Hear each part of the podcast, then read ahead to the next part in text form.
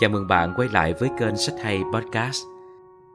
Chúng ta đã bước vào kỷ nguyên của trí tuệ nhân tạo, nơi nền kinh tế phát triển mạnh dựa trên byte và byte thay vì những vật chất hữu hình. Một kỷ nguyên mà mọi sự tiện lợi đều bắt đầu chỉ với một cú click chuột hay một cái chạm màn hình. Với món lợi từ kinh doanh dữ liệu, trí tuệ và thông tin, các công ty thuộc Big Tech ngày càng trở nên quyền lực và phát triển mạnh mẽ. Sự phát triển này không chỉ được thể hiện trong lĩnh vực của họ, mà còn dần trở nên không thể thiếu trong mọi lĩnh vực đời sống. Theo nghiên cứu, số lượt tìm kiếm trên Google chiếm 90% tổng lượt tìm kiếm toàn cầu. Số những người trưởng thành dưới 30 tuổi đang sử dụng Internet có đến 95% người sử dụng Facebook và Instagram. Hệ điều hành Google và Apple đang chạy trên 99% tổng số điện thoại di động toàn cầu. Apple và Microsoft cung cấp 95% hệ điều hành máy tính cho cả thế giới. Amazon chiếm 50% tổng doanh số thương mại điện tử của Mỹ và 80% tổng tài sản doanh nghiệp hiện được nắm giữ bởi chỉ 10% công ty là những gã khổng lồ kỹ thuật số. Danh sách những con số ấn tượng này một lần nữa củng cố sự thật về tầm ảnh hưởng khổng lồ của công nghệ số lên đời sống của mỗi cá nhân.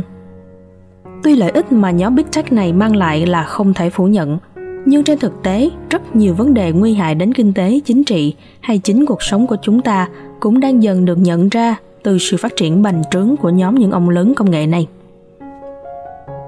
Bậc thầy vĩ đại về quản trị Peter Drucker từng nói, trong mọi cuộc suy thoái kinh tế lớn trong lịch sử Mỹ, kẻ phản diện đều từng là những anh hùng của thời kỳ bùng nổ trước đó. Đến thời điểm hiện tại, có lẽ các công ty Big Tech này đang dần trở thành kẻ phản diện. Những kẻ phản diện với các vấn đề đáng lo ngại như phân mảnh kinh tế, cản trở tiến trình chính trị và che mờ tâm trí của chúng ta. Với mong muốn làm sáng tỏ những vấn đề đã khiến mọi người lo lắng có liên quan đến Big Tech, cũng như cùng tìm ra cách để giải quyết những vấn đề đó, tác giả Rana Foroohar, phó tổng biên tập của tờ Financial Times, chuyên gia phân tích kinh tế của CNN, đã cho ra đời cuốn sách Don't Be Evil với tựa Việt Đừng trở nên xấu xa. Cuốn sách không tô vẽ hay ca ngợi những lợi ích mà các công ty công nghệ này đã làm, mà tập trung nhìn nhận vào sự thật, những tác động đáng lo ngại hữu hình từ những công ty kinh doanh sản phẩm vô hình.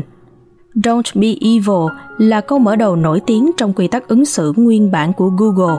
Nhưng theo Foroohar, có vẻ không chỉ Google mà các công ty thuộc Big Tech cũng đã dần quên đi mục đích tốt đẹp ban đầu ấy của mình. Big Tech và những ảnh hưởng về kinh tế. Với kinh nghiệm 30 năm làm phóng viên kinh tế của mình, Rana Foroohar đã lần theo dòng tiền và nhận định Big Tech có nhiều tiền hơn bất cứ ngành nghề nào khác. Google, Facebook, Apple, Amazon, Netflix, Uber là những cái tên đã thay thế nền kinh tế dựa vào công nghiệp của thế kỷ 19 và 20 bằng nền kinh tế dựa trên thông tin, thứ vốn đã và đang định hình thế kỷ 21. Các công ty công nghệ này dần sở hữu sức mạnh không gì lay chuyển nổi và kéo theo những tác động có thể thấy rõ cho nền kinh tế. Báo chí đang dần bị nuốt chửng bởi Google và Facebook, hai công ty nắm giữ 60% thị trường quảng cáo trên Internet trong năm 2018. Đây cũng chính là nguyên nhân dẫn đến sự biến mất của khoảng 1.800 tờ báo tính từ năm 2004 đến năm 2008, khiến 200 hạt ở Mỹ hoàn toàn không còn báo chí. Kể từ khi Big Tech trỗi dậy và nắm giữ quyền lực khó lòng xoay chuyển, vốn đầu tư mạo hiểm cho giai đoạn đầu cũng như số lượng các công ty khởi nghiệp được tài trợ giảm mạnh, khiến số lượng việc làm mới và lương cũng giảm theo. Theo nghiên cứu của nhà kinh tế học Robert Litan từ Viện Brookings thì động lực kinh doanh và tinh thần kinh doanh ở Mỹ đang trải qua một thời kỳ suy thoái trầm trọng kéo dài. Mặc dù xu hướng này đã diễn ra trong suốt nhiều năm, nhưng lần giảm mạnh nhất là vào những năm 2000 khi Big Tech thật sự bùng nổ. Khi các công ty công nghệ ngày càng lớn mạnh, họ càng tận dụng sức mạnh thị trường để đánh bại đối thủ cạnh tranh. Họ mua lại công ty đối thủ hoặc săn tìm những nhân tài từ công ty đó. Điều này đã tạo nên sự nhiễu loạn cho những công ty mới thành lập và cho cả những người lao động. Quay trở lại với Google, ban đầu họ chủ yếu kiếm tiền từ việc nhượng quyền công nghệ tìm kiếm cho các trang nội dung khác nhau, tích lũy lưu lượng truy cập để có thêm nhiều lưu lượng truy cập theo cách chậm mà chắc. Nhưng sau đó, dưới rất nhiều áp lực trong việc tạo ra doanh thu, Google đã dần đi ngược lại so với triết lý đạo đức của mình. biến mình từ một công ty tự phát vui tươi, lý tưởng, trở thành một tập đoàn lớn nhưng lại bao phủ trong vô vàn câu hỏi về mặt đạo đức.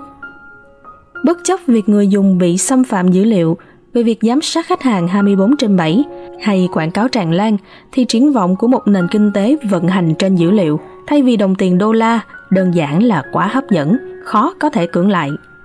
Các công ty công nghệ dần bị lợi ích kinh tế che mờ mắt, tìm mọi cách để giữ chân người dùng trên không gian mạng càng lâu càng tốt. Còn những hệ quả bắt nguồn từ đó thì có lẽ được cho là vấn đề của những người khác, sẽ được giải quyết vào lúc khác. Big Tech và những tác động chính trị.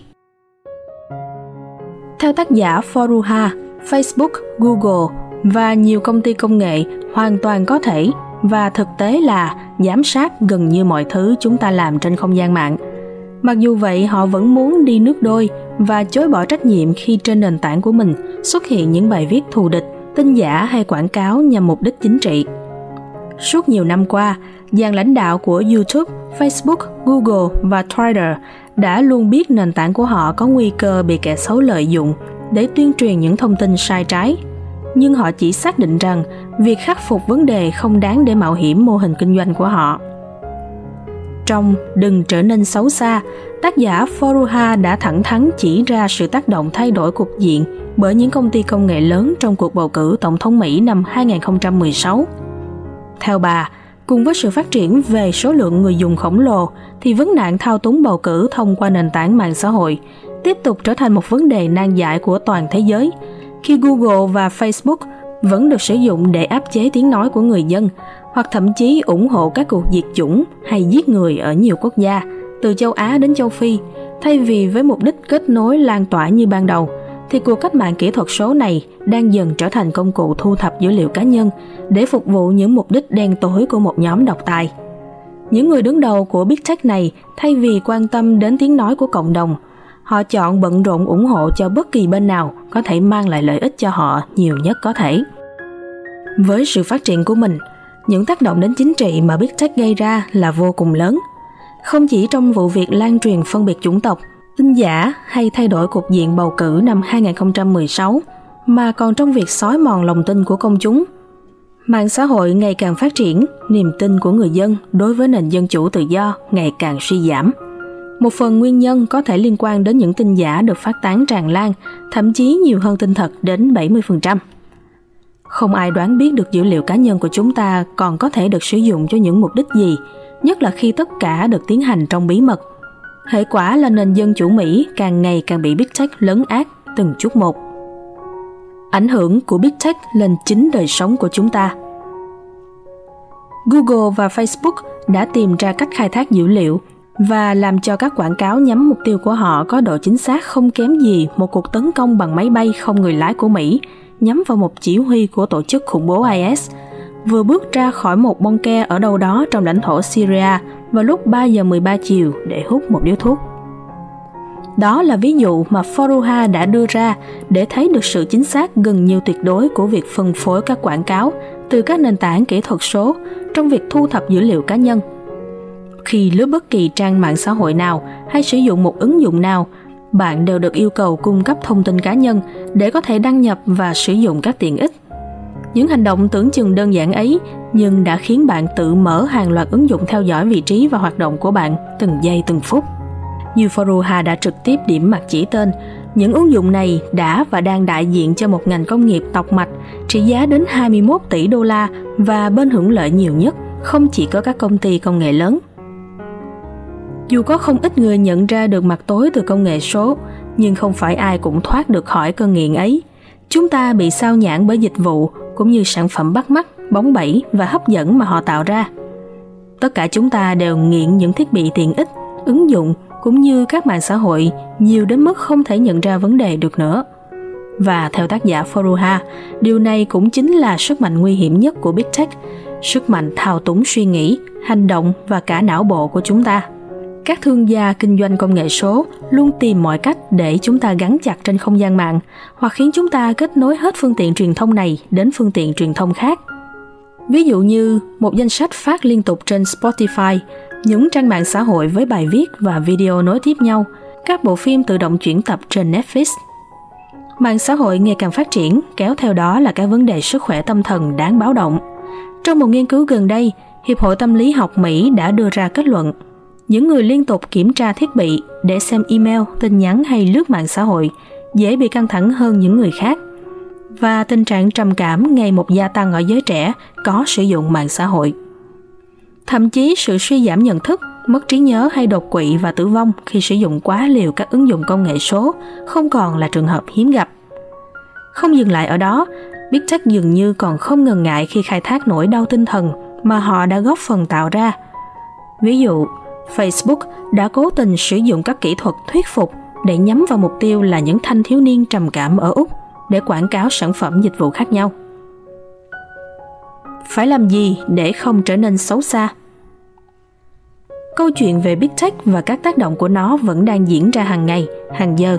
Thậm chí mỗi phút trôi qua lại có thêm nhiều những câu hỏi mới về tác động của nó đến cuộc sống của chúng ta. Nhưng câu hỏi quan trọng và cấp thiết nhất phải tìm câu trả lời, theo tác giả Rana Foroohar chính là chúng ta sẽ làm gì? Chúng ta đang gặp phải rất nhiều trở ngại trong việc giải quyết các vấn đề độc quyền, công nghệ có tính chất gây nghiện và các vấn đề chính trị do các công ty công nghệ lớn gây ra.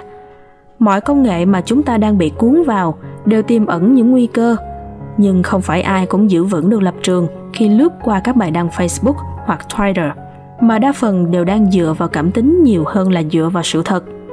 Với kinh nghiệm nhiều năm làm phóng viên chuyên mục kinh doanh toàn cầu và chuyên gia phân tích kinh tế, Foroohar đã thẳng thắn phân tích những tác động của Big Tech đến các khía cạnh của đời sống, kinh tế và chính trị. Không phủ nhận những lợi ích mà những ông lớn công nghệ này đã mang lại cho nền kinh tế, nhưng cũng thẳng thắn đưa ra những lập luận và dẫn chứng về cách họ từng bước dỡ bỏ quy tắc ban đầu để chạy theo những lợi ích hấp dẫn khác. Với việc làm rõ những ảnh hưởng nghiêm trọng của Big Tech, Foroohar đồng thời cũng đưa ra những hướng giải quyết để hạn chế sức mạnh độc quyền của Big Tech và giúp mọi chúng ta trở thành người dùng thông minh hơn trong thế giới công nghệ số. Một số giải pháp mà Foroohar đưa ra có thể kể đến như xem xét lại các quy định miễn trừ pháp lý và quản lý dành cho Big Tech, cũng như chính sách chống độc quyền dưới một góc độ rộng hơn về quyền lực chính trị. Phân tích về vấn đề việc làm trong thời đại Big Tech có thể thay thế nhiều công việc của con người và quan trọng nhất là đưa ra hướng giải quyết cho việc nghiện sử dụng công nghệ. Đừng trở nên xấu xa là hồi chuông cảnh tỉnh rằng đã đến lúc chúng ta nên chấm dứt tình trạng cố tình mù quáng trước những việc làm của Big Tech. Sự giàu có và quyền lực của Big Tech đã khiến họ trở nên kiêu ngạo khủng khiếp. Họ đang cho rằng xã hội nên được định hình theo hình ảnh của họ. Quy mô và tốc độ phát triển của Big Tech trước nay đã gây ít nhiều những khó khăn cho việc theo dõi và kiểm soát của chính phủ. Nhưng nếu mỗi người đủ tỉnh táo để phân tích và nhận ra mình nên từ bỏ và nên chọn lọc điều gì, thì chúng ta đã giúp được mình thoát khỏi những cái bẫy trên không gian mạng. Sự tiện lợi hào nhoáng bóng bẩy của những công nghệ mới thường khiến người dùng mờ mắt và đem lại nguồn thu dồi dào cho những công ty đứng phía sau nó. Nhưng đã đến lúc chính chúng ta và cả những ông lớn công nghệ nên có trách nhiệm hơn với việc sử dụng công nghệ số. Đừng để những vật chất hấp dẫn trước mắt khiến chúng ta đi chệch khỏi đường ray đạo đức và trách nhiệm. Đừng trở nên xấu xa.